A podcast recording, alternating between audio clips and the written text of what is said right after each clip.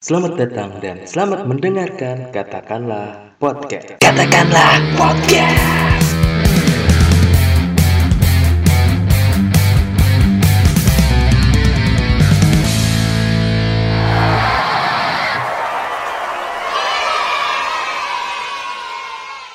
Teman-teman, gue mau ngebahas sedikit nih tentang oligarki. Kalian tahu nggak sih oligarki? Soto yang ngasih tuh gue hari ini bahas oligarki, oligarki. Kalau menurut Wikipedia nih, oligarki adalah bentuk pemerintahan yang kekuasaan politiknya secara efektif dipegang oleh kelompok elit-elit kecil dari masyarakat, baik dibedakan menurut kekayaan, keluarga, atau militer. Gue sih sadar, gue bukan orang yang expert dalam hal ini. Tapi kalau kalian denger nih katakanlah podcast gue barengan si Reggie di episode berani beranalogi, ya mungkin kalian bisa memaklumi gue. Ya, namanya bukan akademisi yang punya literasi, hobinya makan terasi, sukanya demonstrasi, alah apa pun itulah. Sampis lo, sampah pisan lo pada. Eh lu jangan kayak iya deh, ya gue gampar lu mulut lu lu. Tapi emang akhir-akhir ini kata-kata oligarki menggelitik banget di otak gue. Bukannya sok-sok ngomong berat atau biar dikata keren cuy. Tapi kan gak ada salahnya juga kita ngebahas hal ini. Biar tambah pinter lu pada lu. Sombong amat. Menurut akal-akalan si miskin yang ada di otak kepala gue nih, sepertinya politik oligarki ini juga udah ada kaitannya dengan semakin banyaknya jombloan-jomblowati yang bertebaran di pelosok negeri. Kronis emang, bahaya ini cuy. Bahaya kalau dibiarkan cuy. Kalau kata Jeffrey E. Winters nih, seorang ilmuwan politik Amerika dari Northwestern University, sebelumnya koreksi ya kalau gue salah ya.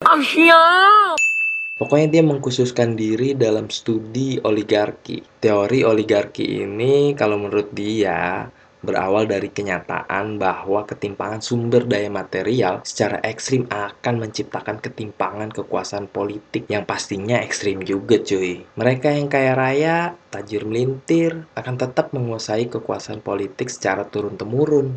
Ya karena mereka lah yang menguasai kekayaan itu.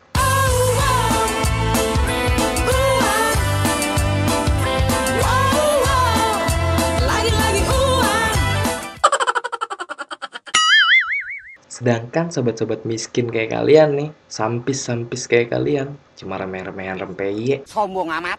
Tapi menurut gue di situ masalahnya, timbul masalahnya tuh di situ. Berarti kan oligarki nggak cuma urusan politik sama ekonomi aja ya kan? Urusan cinta juga pasti ada cuy oligarkinya cuy. Seperti kalau kata Jeffrey E. Winters tadi nih, ketimpangan sumber daya menyebabkan adanya ketimpangan kekuasaan cuy. Dalam hal ini kalau udah ada urusan ketimpangan sumber daya yang menyebabkan ketimpangan itu sendiri, pasti ujung-ujungnya bakalan nyerempet-rempet juga dalam urusan mendapatkan cinta. Sumber daya yang gue maksud dalam hal ini seperti tampang keren, style parlente, banyak relasi, kenalan, udah gitu jago speak-speak anjing kalau lagi modus. Bahkan pada saat mau bungkus cewek di basian party di bilangan Jakarta Selatan.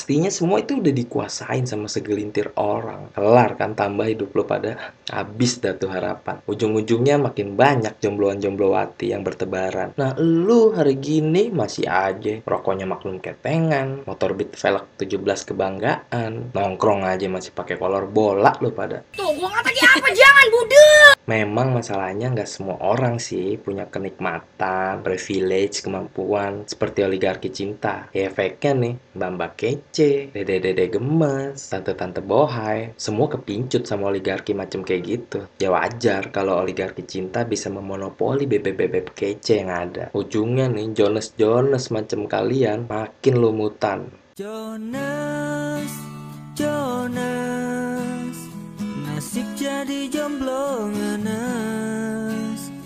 Tiap malam minggu berharap turun hujan. Ya para jomblo pasti kalah saing lah sama para oligarki yang memiliki sumber daya mendapatkan cinta. Tapi bukannya gue nyalahin lu pada nih atas realitas sosial ini. Gue sih percaya jodoh emang udah ada yang ngatur. Tapi lu pada ini harus berpikir keras cuy untuk mengatasi hambatan secara struktural dan kultural daripada oligarki cinta ini. Lu pada harus pandai bersiasat. Karena menurut gua nih, sekarang bukan zamannya jodoh untuk dikejar, tapi mendapatkan jodoh itu harus dijebak.